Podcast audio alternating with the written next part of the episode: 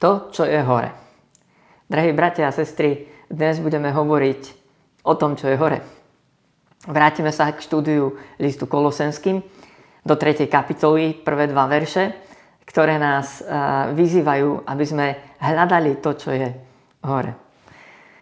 Ak ste teda boli vzkriesení s Kristom, hľadajte to, čo je hore, kde Kristus sedí po pravici Božej. Myslíte na to, čo je hore, a nie na to, čo je na zemi. Veď ste umreli a váš život je skrytý s Kristom v Bohu. Keď sa zjaví Kristus, život náš, vtedy aj vy zjavíte sa s ním v sláve. To boli prvé štyri verše tretej kapitoly listu Kolosenským. A začína celá táto kapitola slovíčkom ak. To znamená, že to nie je pre hocikoho, to nie je pre všetkých. To je pre niektorých, ktorí zakúsili, prežili to ak. Ak ste teda boli vzkriesení s Kristom.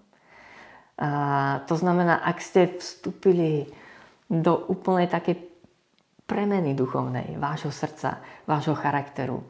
Ak ste sa mu odovzdali, ak ste sa stali jeho vlastníctvom, ak ste zakúsili to, že ste zomreli s ním, cez pokánie, cez prijatie odpustenia hriechov, cez to, že ste mu poddali a odovzdali celý život.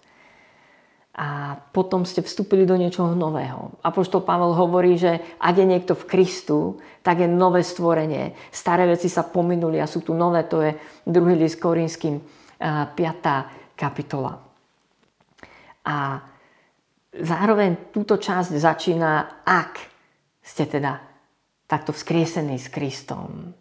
Ak ste nové stvorenie. Ak ste zanechali za sebou to staré. Ak sa stalo niečo úplne nové vo vašom srdci a nadviazali ste to spojenie skrze Svätého Ducha s Nebeským Otcom a s Ježišom Kristom. Takže všetko, o čom budeme hovoriť, to je pre ľudí, ktorí to prežili, ktorí to zakúsili, ktorí už vedia, o čom to je. Vedia, čo to znamená, že sú nám odpustené hriechy, že máme pokoj s Bohom, že sme s ním zmierení. Ak ste teda boli vzkriesení s Kristom, hľadajte to, čo je hore. A to je druhá vec, na ktorú by som vás chcel upozorniť ešte takto na úvod. Keď sme sa stali kresťanmi, to neznamená, že už to máme. Alebo že už máme všetko. Ale je pred nami obrovský zápas, výzva, aby sme hľadali Pána Ježiša Krista. Aby sme hľadali to, čo je hore, ako to nazýva teraz apoštol Pavel v tomto texte. To znamená, nemusíme to mať. My nemusíme vedieť, čo je hore. Respektíve môžeme teoreticky vedieť, čo je hore, ale nemusíme to nachádzať v každodennom živote. Môžeme vymenovať, vyrecitovať tie texty, a koniec koncov za chvíľku sa na ne pozrieme, ktoré hovoria o tom, čo je hore, ale nemusíme mať spojenie s tým, čo je hore. Apoštol Pavel hovorí, hľadajte to, čo je hore. Buďte v spojení s tým, čo je hore. Dokonca viac, ako s tým, čo je na zemi. Také veľké dva to sú v, týchto, v tomto texte. Prvé to je to, čo je hore. To je Božia prítomnosť, Božia vláda, Božia vôľa, Božie povolanie, Božie zasľúbenie pre nás, Božie, Boží plán. A druhé to je to, čo je na zemi. Ľahko dostupné, to, čo je hmatateľné pre nás, ďaleko skutočnejšie, pretože sme ešte v tomto tele, žijeme na tejto zemi. A to sú možno veci, ktoré nám ponúka tento svet. A to je to, čo vidíme svojimi očami, po čom túžime, o čom rozmýšľame, o čom rozmýšľajú ľudia okolo nás. To sú hodnoty tohto pozemského života. Dva to. A apoštol Pavel hovorí, vyberte si to, čo je hore. A buďte s tým v spojení. Nestraťte spojenie s tým, čo je hore. To je podľa mňa zmysel tohto textu, tejto výzvy. Aj ako kresťania môžeme stratiť spojenie s nebom, s trónom Nebeského Otca. S tým miestom pred jeho trónom milosti. Môžeme stratiť kontakt s jeho ústami. Môžeme stratiť schopnosť počuť, čo hovoria jeho ústa. Môžeme stratiť tú naliehavosť, ktorá je tam pred trónom milosti, tam hore, a v Božom srdci.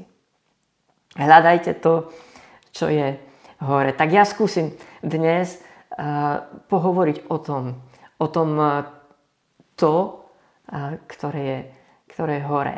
A prvá taká nádherná vec, uh, o ktorej jasne písmo hovorí, že po pravici Božej, po pravici trónu v nebesiach a je Pán Ježiš Kristus, Boží syn. Bol vzkriesený v tretí deň a bol posadený po pravici Božej. A bola mu daná všetka moc na nebi i na zemi. Jeho meno je nad každé meno. A to je taká prvá vec, ktorú by som chcel zdôrazniť, ktorá je hore. A keď s tým máme kontakt, tak vieme, že má v rukách všetko. Má v rukách naše životy, je náš stvoriteľ, je náš spasiteľ a je na tom najvyššom tróne a je alfa a omega, počiatok i koniec. A biblické texty to zhrňajú. Napríklad e, e, list Rimanom ôsma kapitola tridsiaty štvrtý verš hovorí, že kto e, ich odsúdi, je to Ježiš Kristus, ktorý zomrel, ba čo viac, bol vzkriesený z mŕtvych a je po pravici Božej. A, a nádherný text ďalší je list Efežanom prvá kapitola dvadsiaty, dvadsiaty prvý, dvadsiaty druhý verš, kde je napísané, že tú moc Nebeský Otec ukázal na Kristovi, keď ho vzkriesil z mŕtvych a posadil v nebi po svojej pravici nad každé kniežatstvo moc a silu a pánstvo a nad každé meno, ktoré sa spomína nielen v tomto, ale aj v budúcom veku a všetko mu podal pod nohy. To je úžasná vec. A to prináša do nášho života to, čo je hore. Táto Božia neobmedzená zvrchovaná vláda prináša do nášho života nádherný pokoj a hlboké uctievanie. Vieme, že pred týmto trónom v nebi všetky bytosti sa kláňajú a uctievajú. Sú e, fascinované veľkosťou, majestátom, slávou, charakterom e, nebeského Otca a jeho syna Pána Ježiša Krista. A na jednom mieste napísané, že v jeho chráme všetko volá sláva. Ak máme kontakt s týmto to, tak máme pokoj, tak sa radujeme, lebo vieme, že nik nás nevytrhne z Božích rúk. Nemusíme ústrašene pozerať okolo seba. Nemusíme byť znekľudňovaní napríklad rôznymi konšpiračnými teóriami, že nejaká elita sa tu spikla proti celej populácii a očkovaním chce tu vyhľadiť ľudí a, a rôzne podobné veci, alebo ú ef ó, A, a neviem, neviem, akým všetkým teóriám e, ľudia dokážu uveriť. Ale my vieme, kto má všetku vládu a moc na nebi i na zemi. Apoštol Pavel ale hovorí, hľadajte to. Hľadajte spojenie s tým. Majte to pred očami. Myslíte na to. A keď to robíme tak, výsledkom je ovocie pokoja, radosti a uctievania. Máš to? Máš to? Reaguješ na majestát Boží uctievaním, odovzdaním svojho života. To je taká prvá vec, o ktorej by som e, chcel hovoriť, keď rozmýšľam nad tým, čo je hore. Druhá vec, hneď, ktorá mi napadá, čo je hore, tak to je text zo Zjavenia e, Jána z piatej kapitoly. A tam je tá scéna, že apoštol Ján videl sedmopečatnú knihu, v ktorej boli napísané nejaké Božie plány. A, ale nikto nemohol otvoriť tú sedmopečatnú knihu. Bola zapečatená siedmimi pečaťami. A nikto nebol hoden. A v tomto prorockom vytržení, v ktorom Ján bol, tak on plakal, že nikto nebol hoden. A A vtedy mu bolo povedané, nepláč, lebo zvíťazil lev z kmeňa Júdu. Celá scéna je v nebi. Ján bol vytrhnutý do neba, keď mal tieto videnia. A, a možno mu závidíte, a možno nie, lebo to nie sú vždy ľahké skúsenosti. A v tomto prorockom vytržení vtedy Jánovi bolo povedané, nepláč, zvíťazil lev z kmeňa Júdy. A apoštol Ján, keď sa pozrel tým smerom, tak je napísané, že a medzi staršími som videl stať baránka akoby zabitého. Alebo videl som baránka zabitého. Keď som sa aj pozeral do originálu toho textu, tak je to také zaujímavé. V nebi je Ježiš Kristus, je baránok ako zabitý. Je tam s jeho ranami, v jeho rukách, na jeho nohách, v jeho boku, na jeho hlave. Je ako zabitý. A zároveň víťaz.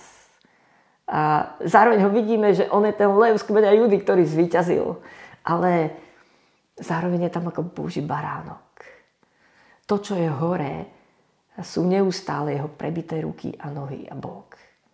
On bol prebodnutý namiesto nás. Toto znamená stretnúť sa so vzkrieseným. Toto znamená objaviť to, čo je hore. Pán Ježiš ti ukáže svoje rany. Ako po vzkriesení to ukázal svojim učeníkom. Je to napríklad podľa Lukáša v dvadsiatej štvrtej kapitole, keď po svojom vzkriesení ich navštívil. tridsiaty siedmy verš hovorí, že boli preľaknutí, prekvapení. Domnievali sa, že vidia ducha. A tridsiaty ôsmy verš. Povedal im, čo sa ľakáte a prečo máte v srdci pochybnosti. A ďalej im Pán Ježiš povedal, pozrite na moje ruky a nohy, že som to ja. To, čo je hore, je stále ten istý Ježiš Kristus. Včera, dnes i naveky. On je Boží baránok od počiatku. A, a to, keď vidíme, s týmto, keď máme spojenie, toto, keď sa nás dotkne, tak do nášho života prichádza taká bázeň, taká premoženosť jeho dobrotou a láskou. On zomieral, on bol prebodnutý namiesto mňa. A to vo mne vyvoláva, že ja sa mu chcem odovzdať. On toto urobil pre mňa. A takto ma miluje. A zároveň ma to vedie do pokánia, lebo viem, že on vyniesol každý hriech na drevo kríža. To, čo je hore, ma vedie k takémuto pokániu a k takémuto odovzdaniu sa mu. Máš to? Máš spojenie s Božím baránkom, vidíš jeho prebodnuté ruky, prebodnuté nohy, jeho bok, vidíš ho. Apoštol Pavel hovorí, hľadajte to, čo je hore.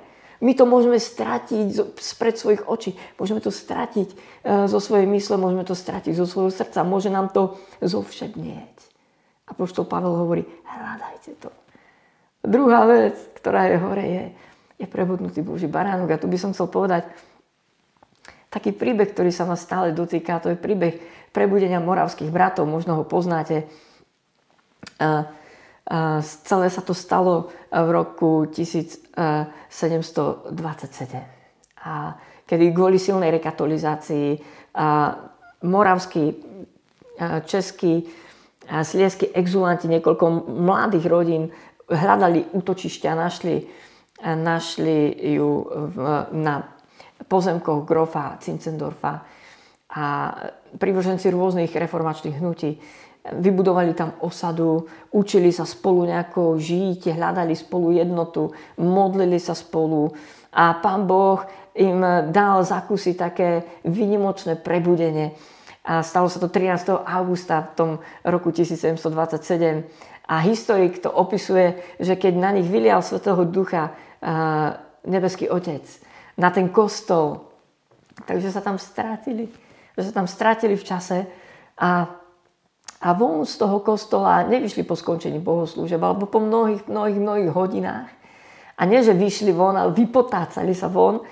A historik zaznamenáva túto vetu, že a zároveň si neboli vedomi, či sú v nebi alebo na zemi. Tak, tak ich obliala Božia láska. A prečo hovorím tento príbeh tohto prebudenia? Lebo je zaujímavé, že oni mali pred očami baránka prebodnutého namiesto nich. Toto bolo to najsilnejšie zjavenie, ktoré v tom prebudení dostali.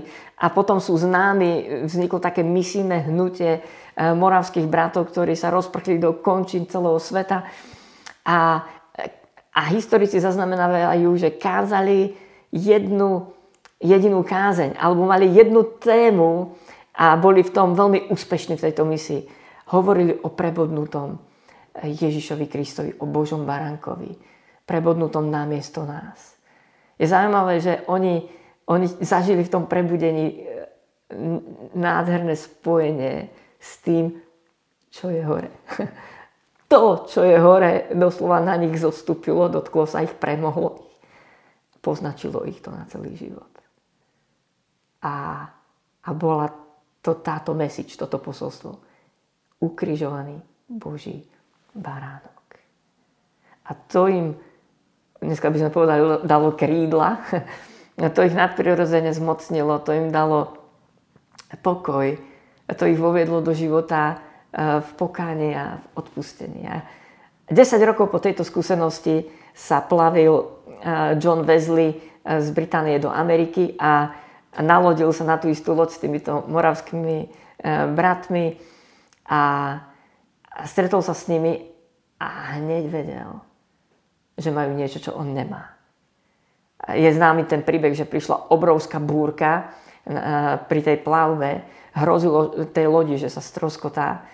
Všetci sa báli, všetci sa modlili, alebo kričali, alebo plakali, desili sa. A samotný John Wesley, ktorý išiel na misijnú cestu do Ameriky, evangelizovať amerických misionárov, indiánov, on, on sám mal strach a pozrel sa na týchto moravských bratov na tej lodi a oni spievali a mali pokoj. A, a hneď mu bolo jasné, že majú niečo, čo on nemá. A pýtal sa ich, čo to máte? A potom oni ho mohli viesť do hlbokej skúsenosti s Božím baránkom. A to je, to je nádherný príbeh. Máš to. Máš to. Je pred tvojimi očami Boží baránok ukrižovaný. Hľadaj ho. Hľadaj to. Hľadaj to, kým to nenájdeš. Tretí vec, o ktorej by som chcel hovoriť, je, že je tam Ježiš Kristus, ktorý sa za nás modlí. A neviem, či si to uvedomuje, a uvedomujeme, či si to uvedomujeme naživo. A rád by som vám ukázal tie texty, je to v liste Rimanom, už som spomínal ten text, ôsma kapitola, tridsiaty štvrtý verš. A kto ich odsudí? Je to Ježiš Kristus, ktorý zomrel, ba čo viac, bol vzkriesený z mŕtvych, je po Božej pravici a prihovára sa za nás. To, čo je hore, je modlitebný život, zápas nášho Pána a Spasiteľa Ježiša Krista za nás. List Židom, siedma kapitola, dvadsiaty štvrtý a dvadsiaty piaty verš hovorí, že, že on nás môže dokonale spasiť. A keď prichádzame prostredníctvom Neho k Bohu. A tam je napísané, lebo žije neustále, aby sa za nás prihováral. On sa za nás modlí. Neviem, či si niekedy nad tým rozmýšľal. A ak nie, tak teraz je tá príležitosť. On sa za teba modlí. Keď ty si na dne, keď sa ti zdá, že ťa zaplavuje nejaký hriech, keď sa možno topíš po kolena, po pás, brodíš sa v nejakej závislosti. A hneď je nepriateľ po tvojom boku a hovorí ti, aký si neúspešný a zavoluje ťa pocitami viny, hanby a špiny. A keď sa cítiš úplne diskvalifikovaný. Alebo keď zažiješ nejaký trapas, neviem, či sa ti to niekedy stalo. A proste nejaké, nejaké zlyhanie. Alebo zažiješ naopak obrovské sklamanie. Niekto ťa odmietne, ty slúžiš Pánovi s celým srdcom, ako len vieš. A dávaš mu, dávaš mu to, čo veríš, že ťa obdaroval a povolal do nejakej služby. Ale niekto iný tým pohrdne, to skritizuje a, alebo nejakým spôsobom sa ťa dotkne. To sú ťažké momenty v živote kresťana, veľmi ťažké momenty. Momenty, kedy buď sme zavalení vinou a hanbou, odmietnutím, neúspechom. Alebo momenty, kedy, sme, kedy, kedy nás zaplavuje sklamanie, pocit ukrivdenosti, a sebaľútosť a a taký hnev, obviňovanie iných a, a tak ďalej. V týchto momentoch my potrebujeme mať spojenie s tým, čo je hore. A to je Ježiš Kristus, ktorý sa za nás modlí. Keď vidíš, ak duchovnými očami vidíš Ježiša Krista, ktorý v nebeskej sláve u svojho nebeského Otca, on sa modlí a on sa modlí aj za teba.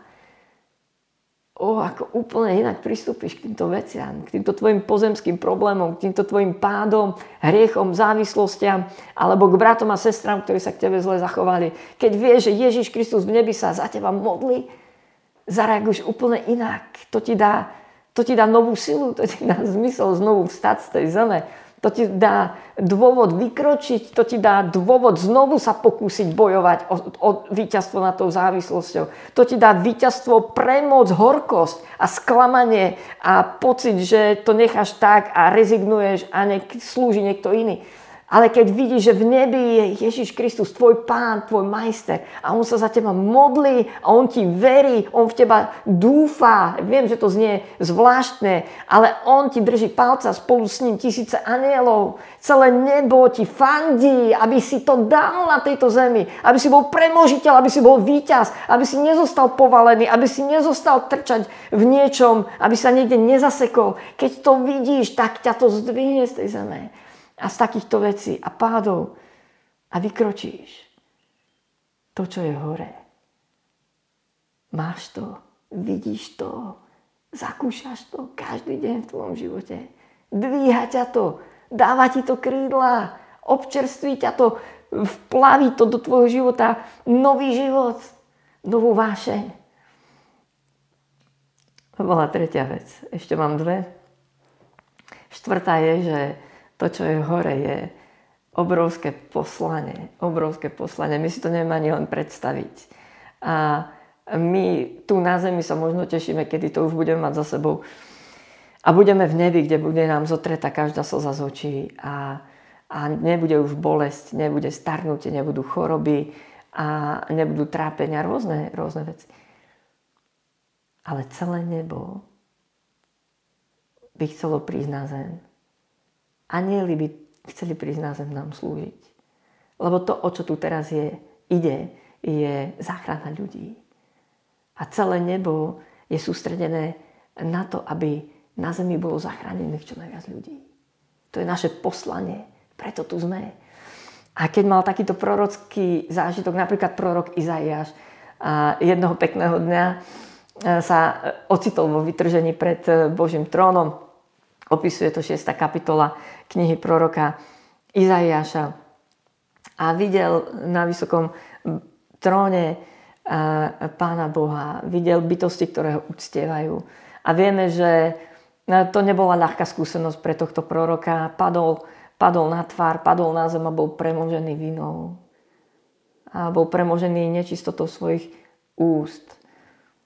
A zažil, ako sa ho tam Pán Boh dotkol. A potom je tam ôsmy verš šiestej kapitoly proroka Izaiáša, hovorí: a potom som počul hlas Pána, ktorý povedal, koho mám poslať, kto pôjde. Kto pôjde. To, čo je hore, je poslanie, je obrovská naliehavosť, aby sme išli naplniť Boží plán, vstúpili do tých skutkov, do ktorých nás Pán Boh povolal, aby sme ich vykonali, aby sme použili obdarovania, ktoré nám Pán Boh dal, vzťahy, ktoré medzi sebou máme, ktoré môžeme pretaviť aj do spolupráce, aby sme pracovali na záchrane iných ľudí. Každý tým spôsobom, ako mu to bolo dané, každý máme iné dary, iné povolanie, iné poslanie. Našou vecou tu na zemi je, aby sme boli poslušní nebeskému povolaniu. nebeskému povoleniu. Apoštol Pavel to raz povedal: a ja som nebol neposlušný nebeskému videniu. A to, čo je hore, je zdroj tvojho povolania, poslania, zdroj zmyslu tvojho života. A je to poslanie, je to také naliehavé, choď, choď, ide tu oveľa, je tu konkrétny Boží plán s tvojim životom. Máš to. Máš kontakt s tým, čo je hore. Cítiš tú naliehavosť. Cítiš tú zlomenosť srdca nebeského Otca nad stratenými ľuďmi, ktorí žijú okolo nás. Máš to. Apoštol Pavel hovorí: hľadajte to, čo je hore. Toto je hore. Keby sme dnes mohli byť vychvátení pred Boží trón. Ja verím, že okúsime niektorú z týchto päť vecí, možno všetky, ale túto určite by sme tam uvideli teraz, by sme tam zažili na vlastnej koži obrovskú naliehavosť a potrebu nasadiť sa pre záchranu ľudí. Alebo najbližších ľudí, ktorí sú okolo nás. Máš to. A posledná vec, o ktorej rozmýšľam, keď rozmýšľam nad tým, čo je hore, tak to je, že ona nás čaká. A to, to je nádherná vec. Evanjelium podľa Jána štrnásta kapitola od od prvého verša je napísané: nech sa vám srdce neznepokojuje, verte v Boha, verte aj vo mňa. V dome môjho otca je mnoho príbytkov. Keby to tak nebolo, bol by som vám azda povedal, že vám idem pripraviť miesto. A keď odídem a pripravím vám miesto, zase prídem a vezmem vás k sebe, aby ste aj vy boli tam, kde som ja. A to, čo je hore, je náš Pán, ktorý nás čaká. On nám pripravuje miesto, pripravuje nám príbytky. Niekto ťa čaká, niekto sa na teba teší, niekto ti vytvára miesto, aby si mohol byť s ním. A viete, aký je to pocit? Napríklad, keď idem z roboty domov a viem, že doma ma niekto čaká, kto ma má rád. Keď odomýkam, otváram vchodové dvere do nášho bytu a, a, a viem, že sa deti rozbehnú ma privítať.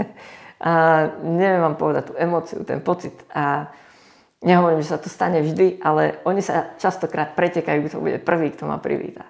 A niekto ťa čaká, úplne inak sa tam vraciaš. Úplne inak na to myslíš, tešíš sa tam, si tam doma. A tam niekomu na tebe záleží. Máš to. Vieš, že tvoj domov je v nebi. Máš túto nádej, ideš domov. Áno, je s tým spojené aj to, že stretnutie s Pánom znamená nebeské príbytky a to miesto, ale znamená to aj jedného dňa sa postaviť pred súdnu stolicu Kristovu. Ako o tom hovorí druhý list Korinským, piata kapitola, desiaty verš. Všetci sa totiž musíme postaviť pred Kristovú súdnu stolicu, je s tým zodpovednosť, spojená zodpovednosť. Jedného dňa budeme vydávať počet za to, ako sme tu žili. A budeme stáť pred, pred jeho trónom. Máš to? Cítiš to? Že tam ideš, že tam, tam jedného dňa budeš stáť. Tešíš sa tam. Prvý Tesalonickým hovorí o tom, ako Pán si po nás príde, ako zaznie zvuk trúby archaniela, ako mŕtvi budú vzkriesení, keď zaznie tá polnica, ako Pán zostupí z neba. Prví vstanú tí, čo zomreli v Kristovi, potom my, ktorí budeme ešte nažive, spolu s nimi budeme uchvatení v oblakoch hore v ústrety Pánovi. A osemnásty verš piatej, štvrtej kapitoly prvej Tesaloničanom hovorí: potešujte sa navzájom týmito slovami. To je, to je dôvod na obrovskú radosť, radosť, že smerujeme domov. Máš to. Je, je tvoj život ťahaný večnosťou, určovaný večnosťou. Keď sa rozhoduješ, rozhoduješ sa s týmto pohľadom od konca tvojho života. To znamená od večnosti, od toho, že stojíš pred súdnou stolicou Kristovou a rozmýšľaš nad všetkým, čo robíš. A ako sa na to pozerá Pán. A robil by to aj môj Pán. A je to milé aj môjmu Pánovi. Má to hodnotu aj v nebi. A... Bratia a sestry, apoštol Pavel nám hovorí: hľadajte to, čo je hore. Nie je samozrejme, že to máme. Lebo je tu aj to, čo je na zemi. A to, čo je na zemi, žiadosť očí, žiadosť tela, pýcha života, starosti o tento život, čo budeme jesť, čo budeme piť, čo si oblečieme, kde budeme bývať. A všetky tieto veci my dobre vieme, že to, čo je na zemi, má tendenciu prekryť, uhasiť, zakryť nám to, ukradnúť nám to, čo je hore, pohltiť to, udusiť to. Preto apoštol Pavel hovorí: hľadajte to, čo je hore. Aj toto kázňou som chcel tak zamerať našu pozornosť a na to, čo je hore. Drahý nebeský Oče, vylej na nás Ducha Svätého, Ducha múdrosti a zjavenia. Otvor naše oči, duchovné oči a uši, vidieť to, čo je hore, novým a čerstvým spôsobom. Prosím, dotkni sa nás v týchto dňoch, aby to, čo je na zemi, nám neukradlo to, čo je v nebi, hore, kde je tvoj trón, aby nám to, čo je na zemi, neukradlo to, čo máš pre nás ty. Modlím sa za to. V drahom mene Ježiš. Amen.